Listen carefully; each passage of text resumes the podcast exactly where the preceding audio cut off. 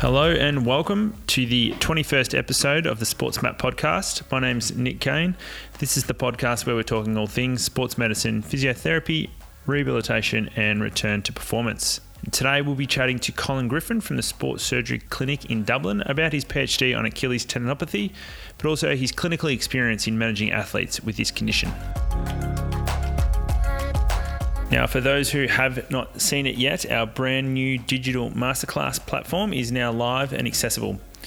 You can sign up for a free seven day trial, which will give you full access to the library of content that features the likes of Craig Purdam, Jill Cook, Ebonie Rio, Dean Benton, Stu Eimer, Jordan Mendiguchia, Tim McGrath, and Steve Saunders. Certificates are available upon completion of every class for all your CPD record keeping.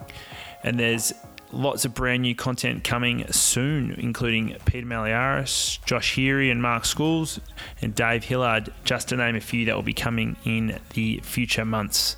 Uh, what we're trying to do is, I guess, personally, I've always found the best way I've learnt is when I've been lucky enough to uh, take an athlete or a patient to a particular expert in a field for a second opinion. Uh, and these masterclasses are designed to provide you with this type of access. Um, that, along with the times that you may sit one on one in a room with an expert cl- clinician from anywhere around the world, this is the type of content we're bringing to you. So it's practical and it's clinically relevant, and it will cover a wide range of um, conditions and pathologies relevant to sports physio and sports rehabilitation. We hope you enjoy. Uh, so please feel free to head over to sportsmap.com.au and register for a free seven day trial with our new SportsMap Masterclass. Now, upcoming courses at the SportsMap, the Upper Limb Rehabilitation in Sport, which is held on the Gold Coast, is now sold out. Only virtual access remains available, and there's also very limited spots left for the Athletic Groin Pain Symposium in Sydney, which is early November. Uh, very limited spots. It's a highly practical event. It will sell, sell out in the coming weeks. So if you are keen to get on board, head over the site and make sure you jump on board uh, and keep a lookout for some fantastic new courses that are soon to be released coming in February with some very big names coming along. Now, our guest today, Colin Griffin, he is a strength and conditioning coach at the Sports Surgery Clinic and he's the head of the foot and ankle rehabilitation department. He has over 15 years' experience in high performance sport, having represented Ireland at the 2008 and 2012 Olympic Games in the 50 kilometre walk, as well as a number of top 12 performances at the world and European level. He's also coached other Irish athletes to the Olympic level. Uh, Colin is currently undertaking a PhD on the biomechanics of the muscle tendon interaction of the Achilles tendon during exercise, working under the great JB Morin. Uh, some fantastic content to talk through, and a lot of it is really clinically relevant that uh, I hope a lot of our listeners can apply into their practice. Welcome, Colin, to the Sports Map podcast. Yeah, thank you, Nick. I'm delighted to be on your on your podcast um, among your um, yeah the, the previous among, among the esteemed guests you've had previously. So um, yeah, look, good, to, good to good to chat. Beautiful. No, pleasure is all ours. Uh, and um, I was actually just looking over some content that we did uh, some time ago, like in the early COVID lockdowns. You did a presentation for us or a webinar. They were called then on uh, calf injuries, and that's had about 7,000, 6.9 thousand views now. So it's been a popular one. Yeah, look, that was, uh, I suppose, a bit of an unknown. Um, it was probably one of the first uh, I suppose series of webinars, um, and I suppose people, you know, with face to face conferences and, and, and courses, um, I suppose off limits as, as the pandemic set in. Um, I suppose there's a big pivot towards webinars and that. So that was one of the first one, and I was definitely overwhelmed with the response. Um, you know, definitely got a good reaction, and um, you know, it made me sort of. Uh, um, I wouldn't say up my game, but I suppose get my thoughts a bit clearer because a lot, a lot of there was a lot of spin off from that. A lot of people get in touch, asking me questions about different things, and um, you know, and then I suppose it, it uh, encouraged me to dig a little bit deeper into the area and, and, and learn a bit more as I went along.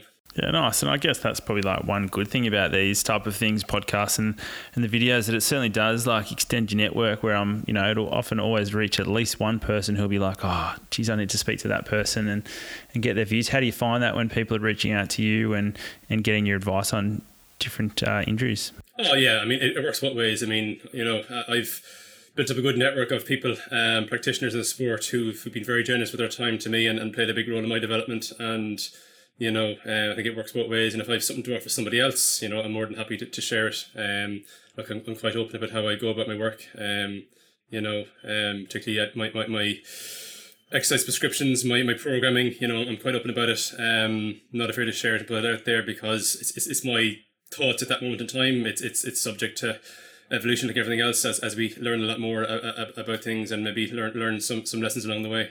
Yeah, lovely. And um, oh, I guess one of the questions was I was going to ask was a little bit around just to, to fill the listeners in a bit on your background, but um, uh, at the moment we're watching the Com Games and yourself uh, performed in a couple of Olympic Games and I'm, I'm sure Commonwealth Games as well. Um, tell us a little little bit about that. Yeah, no. Uh, wasn't eligible for the Commonwealth Games, so that Ireland um, is not part of the Commonwealth, but Northern Ireland is. So, um, but no, it's it's. I'm not going to get to the complicated history. Um, I, actually, my, my, wife is from Northern Ireland. She was actually she works in marketing and PR, so she was actually team press officer for the Commonwealth Games in Delhi in 2010 and Glasgow in 2014. So I certainly have a vested interest, and I was watching it, and I would know a lot of the Northern Irish athletes who were competing, and they got two medals, which is really successful games for them.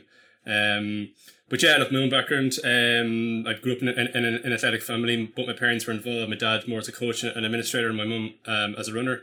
Um, she competed internationally, um, quite close to qualifying for Olympics in the marathon back in the late 80s and early 90s.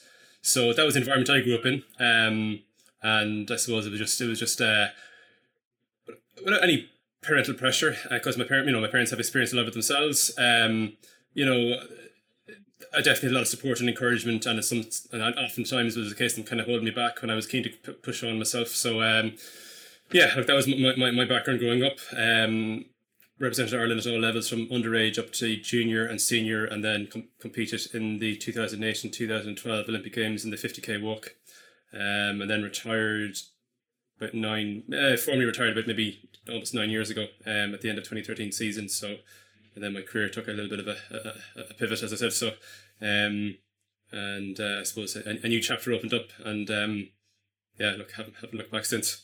And and that new chapter. Uh I believe involves marathon running, but also obviously uh, you, your extensive work at uh, the Sports Surgery Clinic in, in Dublin. Tell us a, a, bit about those two pursuits. Yeah, look, I obviously when I retired from elite sport, I was still young. Like I, I'm, I'm, just turned 40 last week. So um, when I retired, I was 31, so still quite young. So I wanted to sort of keep fit. Um, so um, I began running a little bit more. Um, took part in a few 10k races, half marathons. Did a marathon in 2015, and um, pretty much every year I do one or two marathons, and I've got quite competitive at club level. But look, that's you know, um, there come a point where I'll be I'll be trying to I'll be working hard to maintain what I have before I start to decline the other way. So um, look, I enjoy that because it gives me a feel for the sport. Um, I work a lot with runners, and when I experience things that they experience, I can relate to, to my patients better and empathize with them, and hopefully help them along their way. And and, and I suppose they hopefully have a little more faith in me because because I'm in, in, involved in, in the sport. Um, but yeah, started working in the clinic in 2014. Um, you know, I suppose my, my, my, my career path was, I suppose, a little bit late starting that way. Um, so I, I, suppose cover a lot of ground in a short space of time. And certainly working in our department, and you, you've been there, and I suppose you, you've seen how, how I suppose the multidisciplinary team nature of, of, our environment. We have sports medicine doctors who also work at high level in elite sport. We have some top class physios, um, S&C coaches, biomechanists. So when I worked, you know, I definitely got my eyes open when I started working in that environment. Realized very quickly what I don't know, um, and you know, by surrounding with, with people with different expertise in different areas, um, certainly broadened um, my knowledge base and skills. And um, over the first few years, um, I was kind of seeing a lot more lower limb running injuries and started to specialize a little bit more uh, in that area and took quite an interest in calf and Achilles injuries because I've seen a lot of calf injuries and runners of different different types. Some like exertional calf pain syndromes and others like calf strain. Um, seen a lot of Achilles tendinopathies and took a lot of interest in the research in that area. Um, and I suppose over those few years, identified maybe little gaps that maybe I could try to fill with my own um, I always wanted to do a PhD, so um, identified areas that probably needed to be looked at a bit more and put a proposal together and, and I began my PhD in 2017. So I'm coming towards the end of that.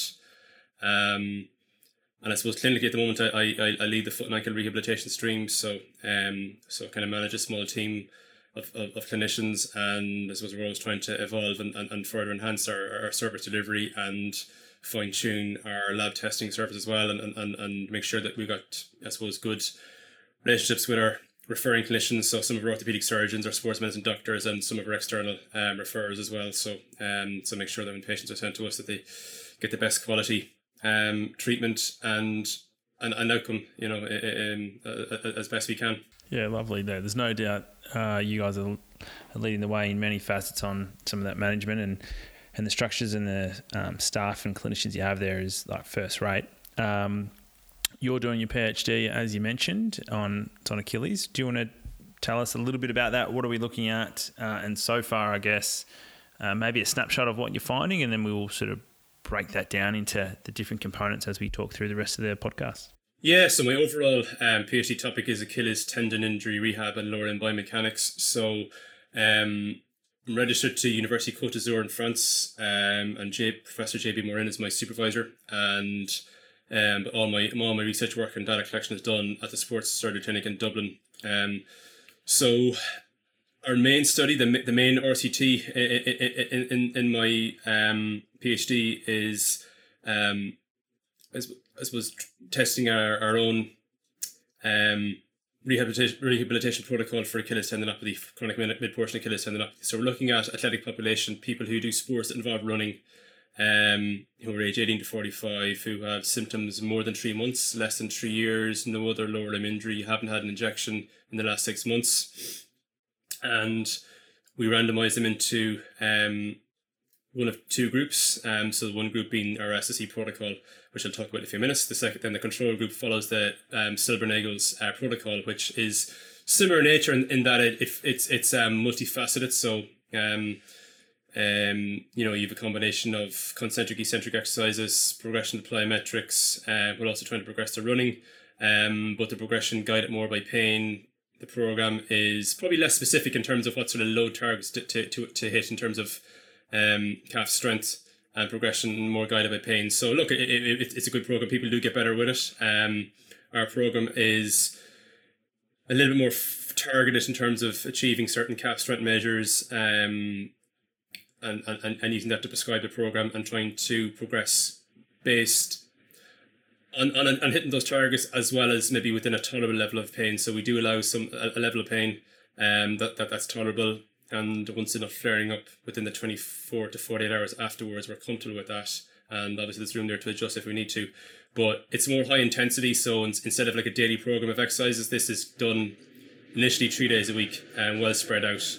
And we encourage them to maintain the running if they can, uh, if they're able to tolerate it and, and not be any worse. Um, we encourage them to keep the running going. We do give them a little bit of guidance on that, and we do a little bit of work on running mechanics as well, because um, we assess calf strengths um, and we assess vertical and horizontal hop performance, and we assess the running mechanics um, for both groups. Um, so we do that at, at, baseline. Uh, week six and week twelve, and then we also then our, our, our primary outcome measures is the is the Visa A questionnaire, and then we do a six month and twelve month and two year follow up, um, where we look at uh, global perceived rating and change measures as well. So, um, so there's quite a lot to, to that RCT. Um, it's probably the most comprehensive RCT done um, to date on, on Achilles tendinopathy. So we're hoping to, I suppose, cover things that maybe others haven't covered before and, and contribute something valuable to, to, to, to the research. Um, and I have a couple of secondary studies in that. So I'll just go back to that study. We, we have the protocol paper published, so um, so that's already been been um, peer reviewed and and, and um, pre registered. So um, and that I suppose adds to the transparency of, of our work. And then a couple of secondary papers um, that we've been looking at is the reliability uh, of a single leg horizontal rebound test and looking at some of the biomechanical features of that. Um, because there's a lot done on horizontal hopping um, and maybe less so on, on sorry, a lot done on vertical hopping, but less so on horizontal hopping. So, um, you know, we just want to see what the differences are in that and, and, and perhaps maybe that might be um, give us a little bit more insight into the into the readiness of the Achilles tendon and the calf complex um, to return someone back to sport, given the demands of, of a horizontal rebound compared to vertical. Um, and then looking at a, another small study on um, reliability of a seated calf isometric test. And then I also had the chance last year to work with uh, a player who, football player who had an Achilles tendon rupture um, just as, at the start of their pre-season. And took him through his nine month um, rehabilitation pathway and collected data along the way. So there's some valuable stuff there in terms of some of the biomechanical features or the biomechanical changes over the nine months um, and also just detailing the program and how we progress it. So um, we're hoping to get that published as, as, a, as a single case report. Right, lovely. That's an extensive amount of work and um, yeah, certainly the protocol and the, the criteria based rehab protocol, it's available um, online in your paper. So I'd obviously recommend people go and have a really good look at that and a good read of that. Um, it's some fantastic work, and we might break down some of those things that you've sort of talked through. I guess to give a quick snapshot for the listeners, we'll talk around some of the strength and um, strength uh, norms, but also setups for testing and. We'll talk through a couple of those hop testing as, as, as well as our gait analysis. Um, mate, starting with calf strength, I know in the paper um, you did isokinetic testing. So let's touch on that um, and around maybe your norms and what you're looking at. Um, but then also let's from there we'll extend into just chatting around that seated calf raise strength testing, or and, and we'll talk about I guess the fact that you're doing a study on that, um, the reliability and technique of, of, that test itself. Yes, so our isokinetic testing in the protocol paper, um, we have two protocols. One is in a prone position with the leg straight to get a measure of total plantar flexor peak torque, and the second one being supine with the knee at 80 degrees flexion, looking at, uh, I suppose, a more isolated measure of soleus uh, peak torque. Both of those tests were done at speeds of 60 degrees a second, um, and I suppose that's what we are doing back then. But I, uh, I suppose since then, clinically, we've actually modified. Um, we've adjusted that to 30 degrees a second, but for the for the study, I've kept it going at 60 degrees a second because that's what we started out with, and, and we've um, have it have it I suppose in our protocol paper. So we're, we're committed to that. But I suppose in hindsight, I think 30 degrees a second gives us a better measure of um, calf strength. I suppose closer to isometric values. Um, I think I think anything um, faster than that, um, you know, higher degrees per second is nearly too fast. And I don't particularly like the the seated calf isokinetic test um, for the soleus. I think there's a lot, you know, it does require a lot of precision to set up and make sure we're consistent when we test the same patient again to compare values, um, especially get the knee angles right, the and even setting them up in, in, in a neutral neutral ankle position. So that's why I think the seated calf isometric test um, would probably be of more value and a little bit more convenient to, to administer uh, less, less time consuming. So I suppose even since we started that study, there's been a lot of lessons learned as well. So um, and that'll be something that'll feature in my, in my thesis.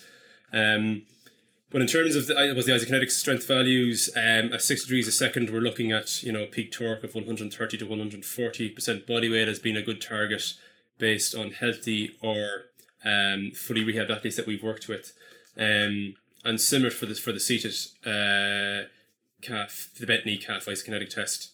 And we also look at dorsiflexion as well. We we like dorsi, dorsiflexion peak torque to be uh, at 60 degrees a second to be around about um, 30 percent or so of, of plantar flexor peak torque, 30 to 35%, just to make sure that there's good balance around the ankle complex, um, front and back.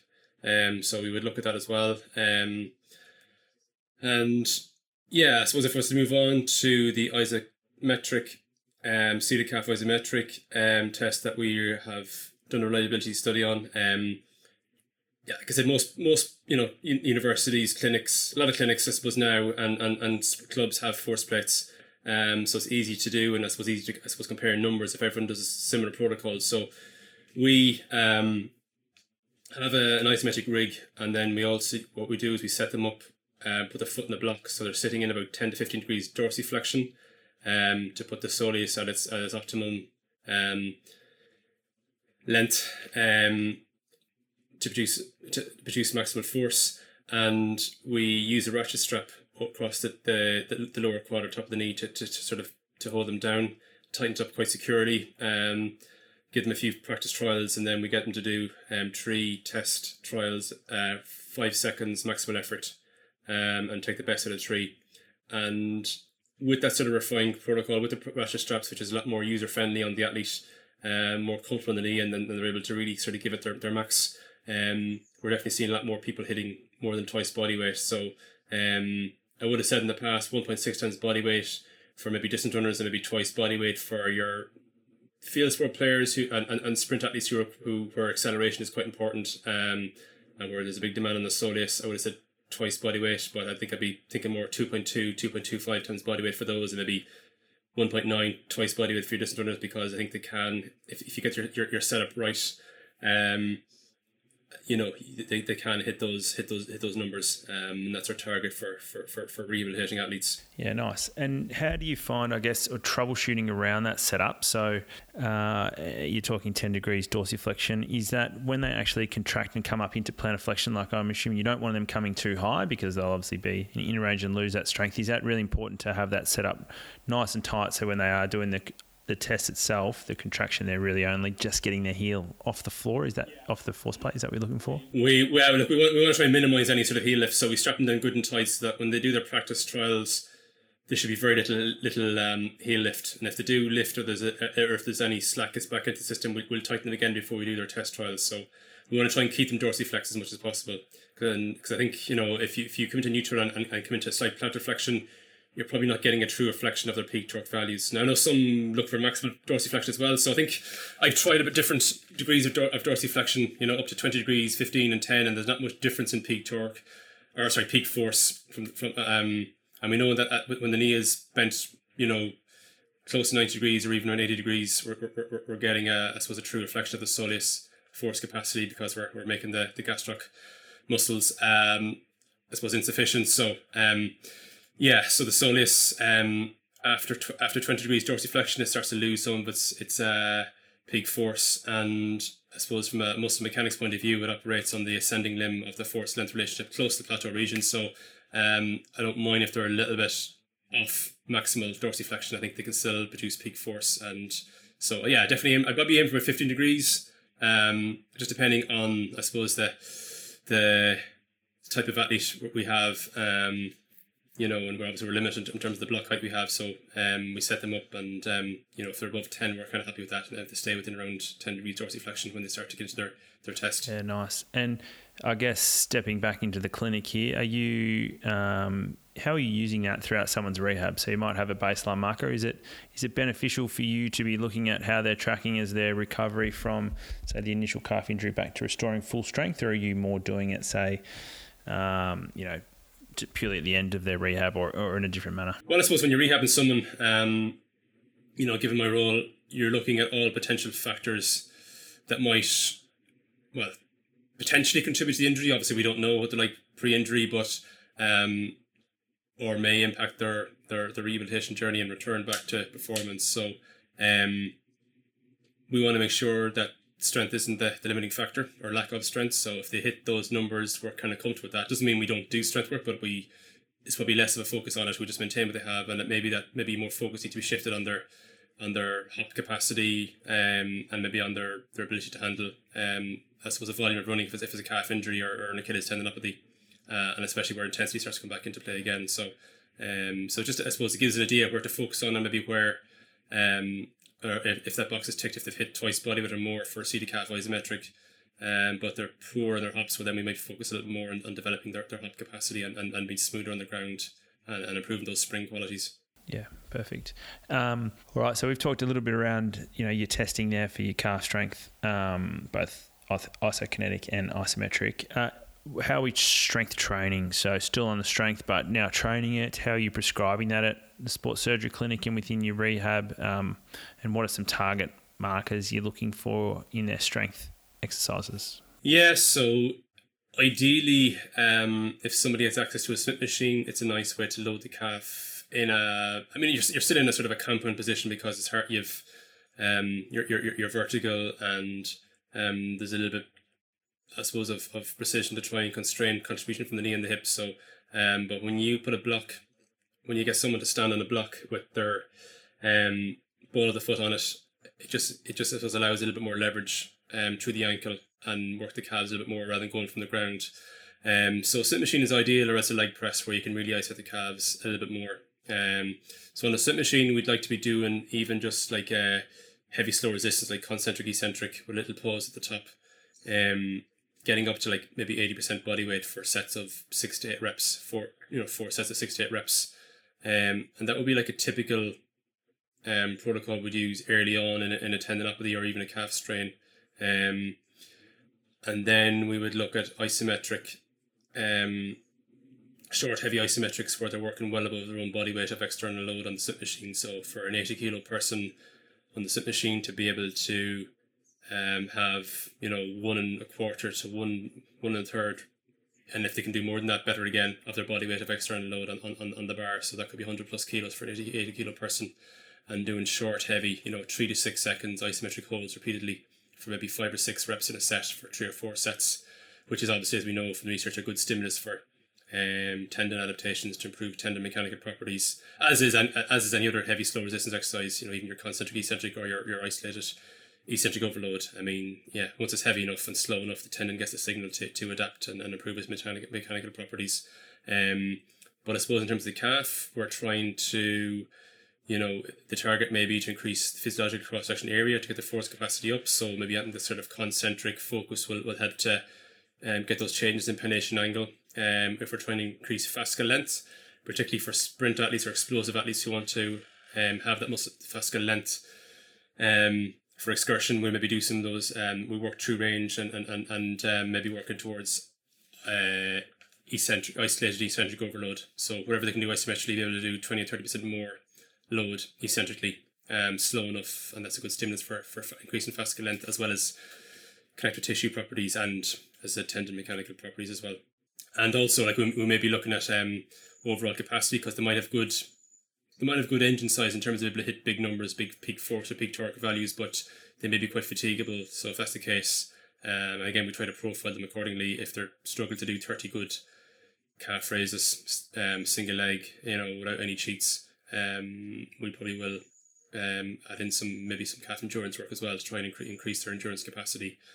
And then I suppose based on our isometric uh, calf iso test, if we think that the soleus is, you know, below where it should be, we will um, add in some bent knee or seated calf uh, isometric. Um, you know, going as heavy as you can. Obviously, uh, if you if you don't have access to a Smith machine or a seated calf isometric uh, machine, it's very very hard to isolate the soleus going quite heavy um, and, and safely. So if you're only limited to free weights like a heavy kettlebell or even a barbell, um, and you don't have someone else to help you with it, um, we might just play it safe and go for maybe a moderate weight, but go for more more reps just to try and because the soleus is a is a type one um, fiber type muscle, um, so we can get good adaptations for by working it to fatigue as well as trying to go for um, high intensity and, and, and low volume. Lovely. Uh, all right, so moving on, I guess, past strength and, and some targets there, we'll jump to the hop testing, pardon the pun.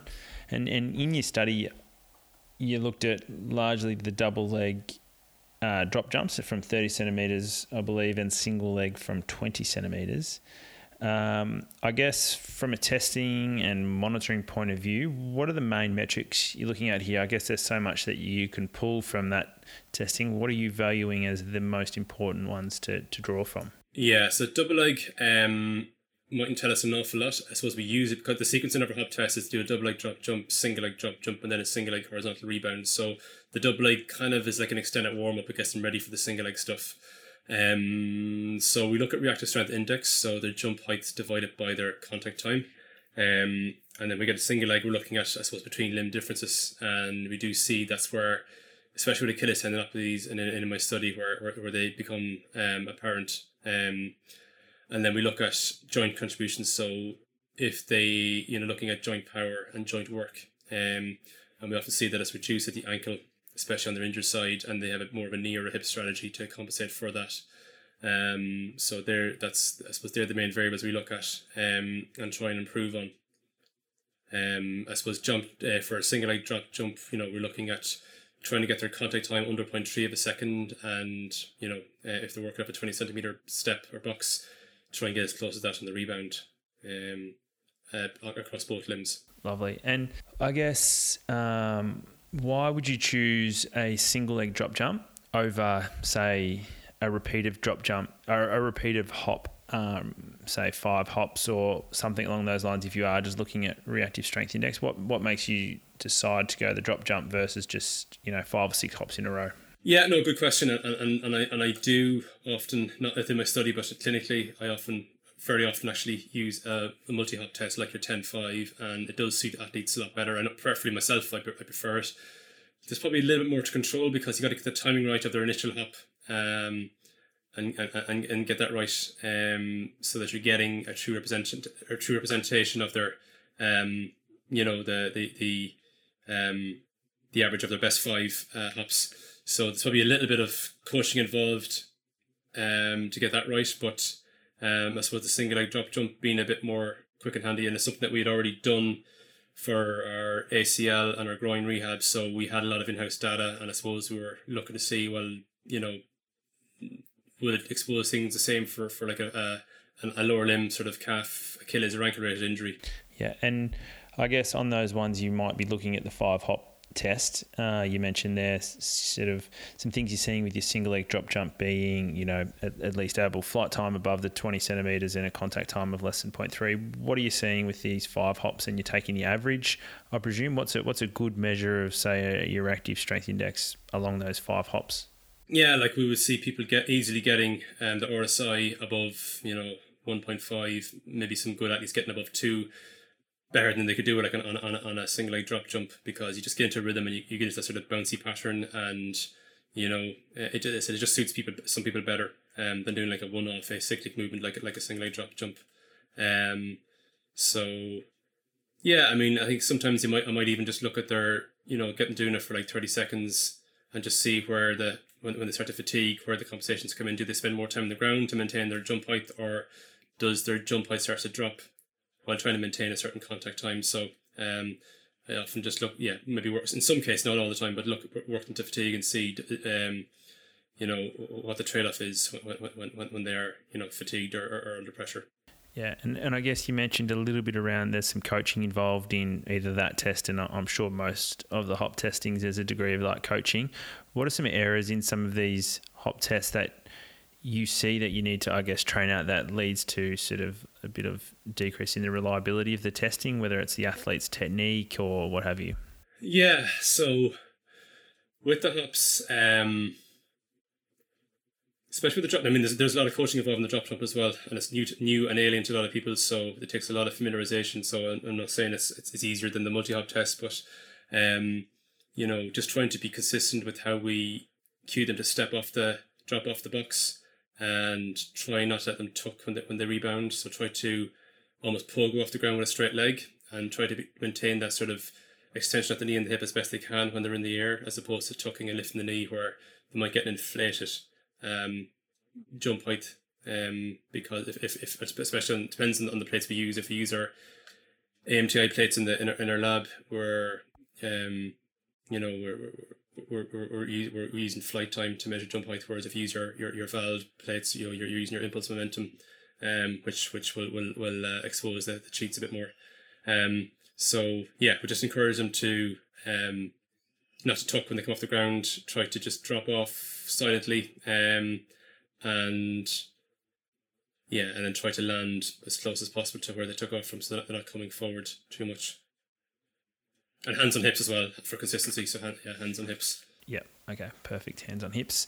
Your um, single leg hurdle rebound hop. Have I? Yeah. That's uh, the terminology was correct there. You mentioned that you're doing a side project looking at the study on that. What is that, um, and why are you looking at it? Yeah. Um, as I said, I was trying to, I was a little bit curious about what's different about a horizontal rebound compared to a vertical rebound, like a drop jump. Um, so this is pretty much like a, it's a horizontal rebound. So think of like your middle phase of a triple jump. Um, we had the hurdles there initially just to guide the person. So we had the hurdles either side the force plate. So they got a target to know where the force plates are and then to rebound off it. And we let self-select their distance back from that. And I suppose why is it relevant to my research? Well, we know from um, I know Craig Purdam in a lot of presentations has a nice slide where he summarizes the the tensile forces and the loading rates uh, on the Achilles tendon uh, different tasks, and that you know horizontal hopping, uh, maximum effort for horizontal hopping closely replicates the loading rate demands of high speed running, um, more so than maybe vertical hopping. So that was one um, rationale, just I suppose triggered by by that.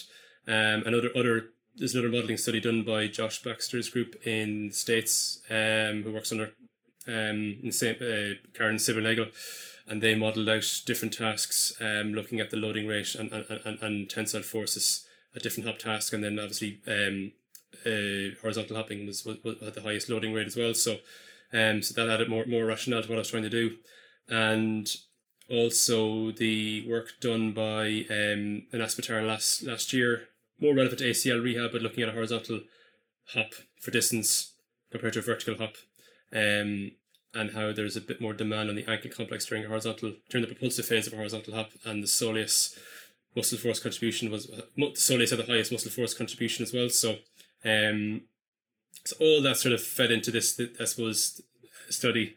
Um, and one of the things I found was that the joint work and joint power in the horizontal rebound um, up was greatest at the ankle, uh, more so than the hip and the knee. Um, so it might, I suppose, test the ankle a little bit more so than a vertical hop, where it's a bit more of an even distribution of joint work and joint power between the ankle, knee, and the, and the hip. It's kind of like a 33% nearly across the board, across the three joints, whereas um, in, in a horizontal one, um, it's, you know, it can be as high as 45 to 50% joint work and joint power at the ankle. Um, and the knee actually, ironically, in the horizontal is actually has, has the lowest contribution. Um, it's more of an absorber, whereas the hip and the ankle has, has more propulsive function um, in that task. Okay. And so just to sort of get the visual, uh, visual, visual visualization, I guess, of this test for our for our listeners, are we we're hopping forward onto the force plate and then jumping as far as we possibly can, or are we actually have to jump over a small hurdle onto the force plate and then jumping as far forward? And are we measuring our horizontal distance? And then obviously we're also measure what are we measuring off the force plate? Yeah. So you, you uh, actually. Um, described it correctly there. So yeah, we, again, we, we have hands on hips. We self-select the distance back from the force plate. You don't need the hurdles, but we just had them there as a target because our force plates in the lab are embedded, so you mightn't see them. So we, we put the hurdles there just to give them a bit of a, a guide. Um, so yeah, they, they, they self-select, self-select the distance back from the force plates or the hurdles, um, hop forward on one leg and quickly rebound off the force plates going for maximal distance. Uh, and to make a reasonable attempt to stick the landing. Um, and we measure their measure more so the rebound distance as opposed to the total hop distance. So they're, they're um, from the stance phase in the force plate to where they land is the rebound distance. And then we measure horizontal reactive strength, which is the horizontal, sorry, the rebound distance divided by their contact time. And then we looked at um, joint stiffness, vertical stiffness, and leg stiffness as well. And then obviously we looked at joint work and joint uh, power contributions from the ankle, knee, and hip respectively. If I wanted to pick one of those metrics that I would take away as like my main test in a clinical setting, what would I go with? Uh, yeah, so I mean, if you have like VALD, Force Plate Technology, or any of the other um, companies, like um, you know, your, your vertical hops are already programmed into it, so it's quick and handy to do those. Um, if you don't have that technology, but you've got maybe um, some means of measuring hop distance, you could probably do the horizontal um, rebound hop, um, measure hop distance. Um, you could use some of the apps, smartphone apps, to get a rough illustration of their joint kinematic changes during the different phases of their during the stance phase. So see what is a more um, ankle dorsiflexion, more knee flexion, or more hip flexion on the injured side compared to the uninjured side. Um, because you can still cheat that a little bit by having more of a hip strategy to make up for what the ankle can't do, um, given that it's, that's what the injury is. So yeah. Okay, but the um, I guess the force plates and those sort of the main ones people be using have this sort of the program would have already been embedded and it's giving you the information it needs. Perfect because you sometimes obviously i'm sure some of us get a, bit lost with the amount of um, information it can give you and not to get too lost in that. And if you had to pick one or two of the key things to really guide what you're doing i think that's um, can be helpful but you've answered that there. So um, perfect. Um, let's let's move on from I guess some of our that's a lot around the assessment and testing. Uh, we're back on I guess talking Achilles uh, tendinopathy here and within your study, but also clinically for you. When are you introducing your plyometric training? So I guess referring to the stiffness quality work um, within the paper. Yeah, I mean as early as I can. Um, that doesn't mean I'm, it, it, it's the the sole focus, but if someone comes in and they got moderate symptoms, not too severe. They can still run, and the tendon settles as they warm up, and they don't flare up too much afterwards. But obviously, they're still limited in, in trying to progress. Um, and their calf capacity and strength is reasonably okay. Like I would bring in plyometrics, and sometimes I often find is that they do plyometrics in, in, initially. I get them to do like a you know ten double leg pogo hops, and they might have more of a you know plantar flexor, a plantar flexed uh, foot angle as they land, so they land more on the ball of the feet um, and kind of softer through the ankle.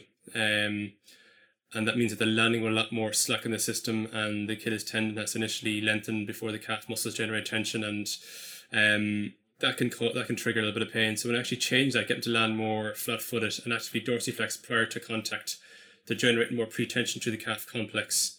Um, and oftentimes when they make that little adjustment, they're less painful doing it.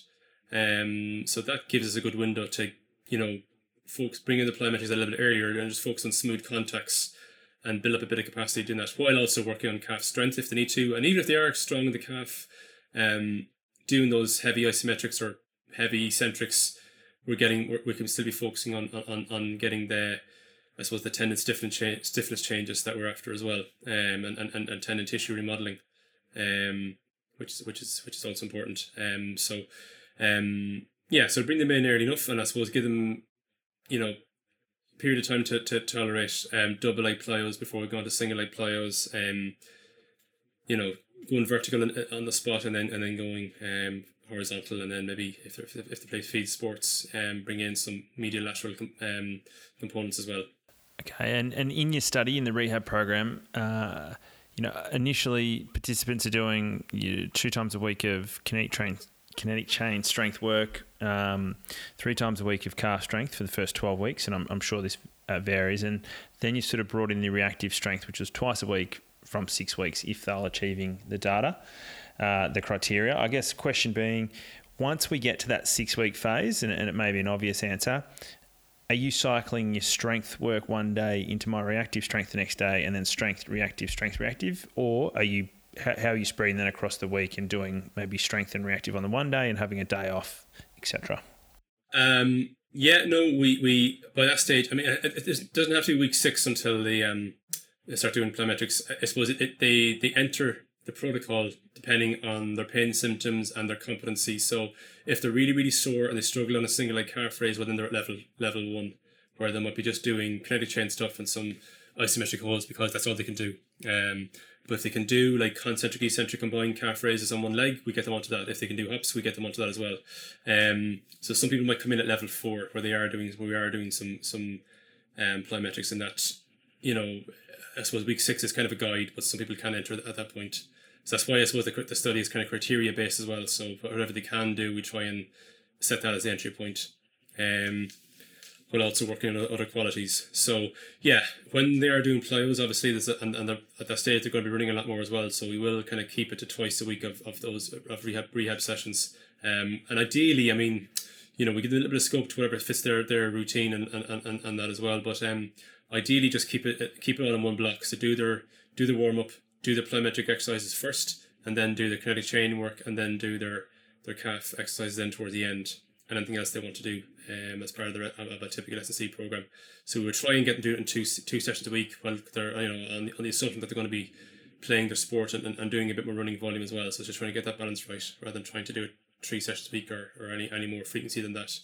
Um, if for logistics and convenience they, they want to spread out a bit more and maybe do their plyometrics separately, they might do some of it as part of their warm up before a, a running session um, or, or as a standalone session. But we'd encourage them to try and pack it all into one into one block session if they can um, for all those qualities, and, and, then do a second session of the week. Yeah, that certainly certainly clarifies that, and within the study as well, you know, roughly from the twelve week onwards, and that obviously is pending where they're at. Um, symptomatically and along their criteria. But you've mentioned a maintenance program there that you have the athletes doing those heavy isometrics. You mentioned earlier four sets of, I think it was four to five repetitions for your four to five second holds. Um, you talked to a little, little, bit of the benefits of this, um, but I guess to break that down a little bit more, like, um, why have you chosen or why has that been sort of put in there as the maintenance program? And when we are holding them, you mentioned high loads. What positions are we holding? Is it mid range? Are you looking to get a little bit higher into the calf hold? And what range are you doing your isometric holds in? Yeah. Um, if they're using a Smith machine or a leg press, which we'd encourage them to try and source or access a gym that has one, um, just holding like a mid range position. Because um, obviously, if you're going really, really heavy, it's, it's going to be hard to do that in, in, in a high level plantar flexion. Um, so, kind of mid range position, maybe slightly above neutral. Um, and yeah, as I said, hitting those numbers that I mentioned before, so if it's a Smith machine, be able to do at least one and a quarter to one one and a third times body weight of external load. If it's a if it's a leg press, um, you're maybe talking of twice, um, you know, twice body weight of uh, of load on, on the leg press if it's a horizontal one because you haven't got your own body weight to overcome as well. Um, or, or uh, so yeah, so I, I, suppose we get to the point where you know we've done all the front loading in the rehab program over the, the twelve weeks or whatever, and if they need to do any soleus work, they, they've done that. Take, take that box, and they, they, we would like to think they've built up their calf capacity. So they're at a stage where they're back competing in the sport. Those running demands are going to be quite high. Um, obvious, and we shouldn't need to do as much volume of calf work, um, because that should have already been done. So, but at the same time, we want to try and maintain it because tendon tissue, you know, uh, it, it takes a lot longer to, to remodel compared to other tissue in the body, other biological tissue, and there's always a risk of a reoccurrence if we slacken off too much. Um, you know, if the if the demand on the tendon, you know, if, if the degradation of the tendon tissue exceeds the, its ability to synthesize on, on demand, um, you know, they're always going to be at risk of, of a reoccurrence. So yeah, we, we do encourage them to keep in a, a maintenance program. And isometrics are can be quick and convenient and have less risk of residual DOMs that you might get from eccentric stuff. Um, that might carry over into the next session. So, and it can be done. Maybe you can be maybe fit in maybe anywhere in the week without taking too much out of the system for other things. Beautiful. And cycling back a bit, I guess here to to running, um, more so within the study, you perform some running gait analysis. Um, what are the key things we're looking at here? So I guess thinking Achilles tendinopathy, both how are we looking at this through your assessment, and what are you commonly seeing in these um, athletes who may present with Achilles tendinosis? Yeah, so in our study, we're using Run 3D, um, which is uses the Vicon marker system. Um, so we're able to look at their 3D running kinematics um, and looking at their, I suppose, how much dorsiflexion they have in the, in the foot strike, how much knee flexion they have, and hip flexion uh, in sagittal plane, and then we look at their how that changes during mid stance. So look at you know peak knee flexion during mid stance, peak ankle dorsiflexion, hip flexion, and then in frontal plane. Then we look at you know from the from the top down contralateral hip drop, um, valgus, um, and then I suppose rear foot eversion excursion, and yeah, um, and then also we look at leg stiffness. So even though we don't have force plates to, to calculate the traditional way, we can use um, JB Morin's um, equation. So once you know the running speed, their body mass, their leg length, um, you can work. You can roughly work out ground reaction, ground reaction force, and you can work out leg stiffness. Um, so yeah, and also sorry, yeah, we, we also need to know their, their contact time and their flight time, which we're able to, I suppose, in a reverse way, calculate from from what Run 3D give us. So once we know those variables, we can work out leg stiffness and compare between sides.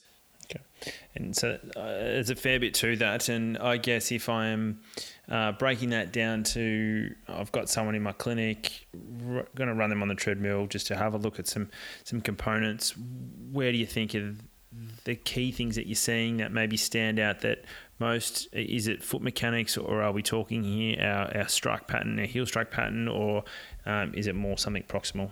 I, th- I, think it's just it's it's their um, control during mid stance. So when ground reaction force peaks at mid stance, um, you know, looking at the joint kinematic changes, so you might see a little bit more knee flexion on their injured side, which will feed into having less leg stiffness because they're going to have less leg, they're going to have more leg length changes. They're they're not able to tolerate it as the force peaks, um, not able to cope with that as the ground reaction force peaks, and frontal view, I'm seeing a few trends in terms of rear foot control. So I'm seeing like almost like a it's like a bit like a an inverted U where you might see excessive um, rear foot eversion. Um, and again, it's hard to define what excessive is. Uh, or else you, you might see others who have a, a, a, more of a stiff rear foot strategy.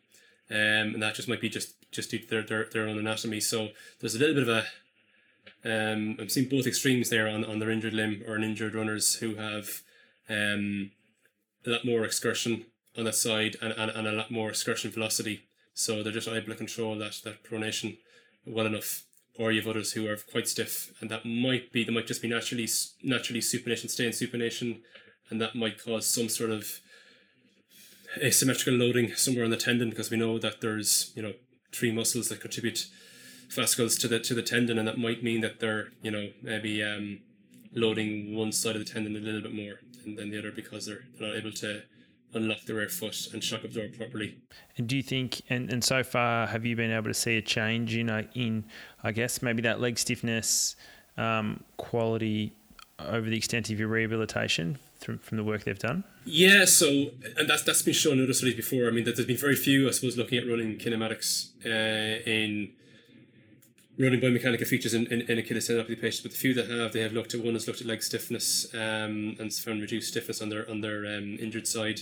Um, so again, it, it, there's not much really to, to compare with in, in the literature, but that's been been, been one study where, where sort of and that, and that might, might fit into the hop test as well, looking at stiffness in the hops, and if we can improve that, does that give them a better chance of improving their stiffness when they're running, give them the tools to do it given that the hops replicate the, I suppose, in some way that the intensity of, of running.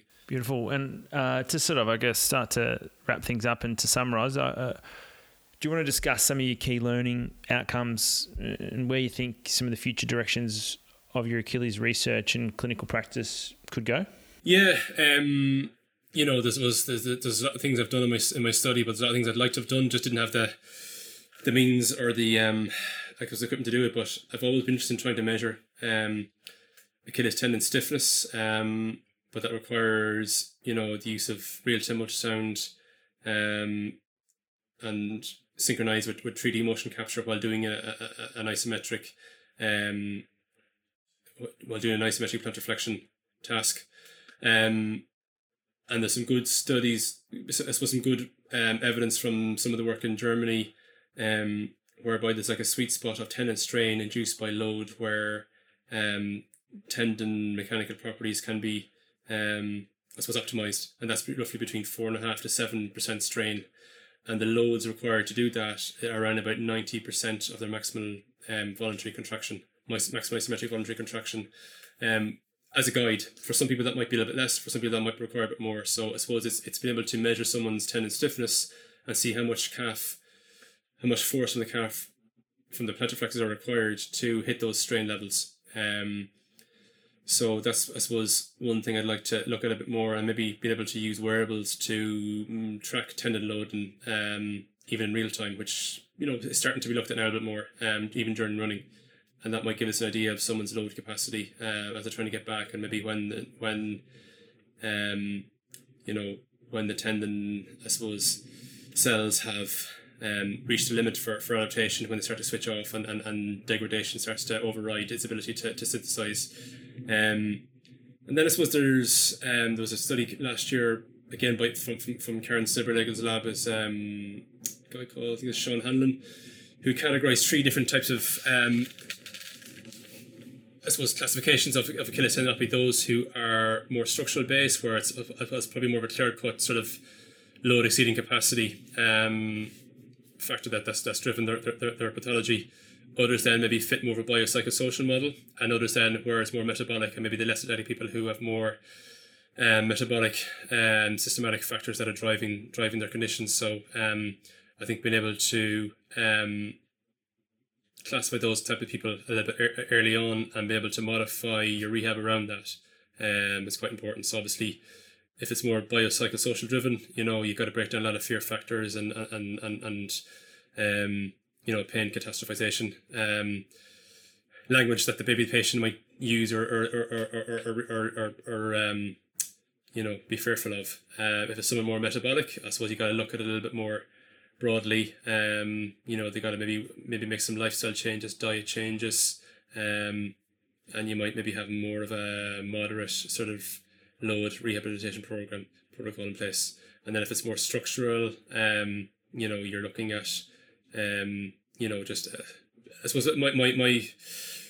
uh, RCT sort of fits in that more um, structural sort of category because you know you're, you're dealing with athletic population and it usually has been a mismatch between load and capacity that has probably triggered the the development of the tendinopathy. So you know it's a matter of dampening down, bringing the load, letting things calm down again, and then you know building up their, their load tolerance gradually and you know, building up calf strength. And I suppose from our point of view, because we can't measure it, but blindly working on improving um, tendon stiffness and then looking at their coordination, trying to improve their coordination during hops and, and, and running. And be able to get back to a sustainable level of, of participation in the sport. Well, it'd be fair to say if you um, start to move through all of those future avenues, you're going to be a very busy man and uh, always have a job waiting. So, sounds exciting times. Yeah, it's uh, I know. Look, it's been it's been a good it's been a good journey. I mean, and there's apart from I suppose the subject area of ending up doing a PhD, I suppose it developed other skill sets that are probably transferable to a lot of things. So um, yeah, look, it's been it's been a, something coming towards the end of it now, like, but it's been definitely a worthwhile process um, challenging and testing at times, especially with a full time job and a young family. But um, but look at it on balance, it's been been been worthwhile and and uh, enjoyable most of the time. That's perfect. And um, mate, Colin, we'll, we will wrap it there. But yeah, we're super appreciative of your time to come on to the podcast. Uh, as I said at the start, I think the work both yourself and, and your team over there are doing like it, it translates so well into like clinical practice and that's why people have so much interest like across the globe to one hear about it and and two because they can sort of feel that they can do uh, have a similar approach to their their clients and it improves their practice so um, we encourage you guys to just keep keep pushing along. We thank you for all your work and for sharing it and, and putting it out there. And uh, thanks for jumping on this call. And uh, yeah I'm sure we'll do something in the future and look forward to connecting again. Yep, thanks very much, Nick, for having me on. Um, it's been a pleasure.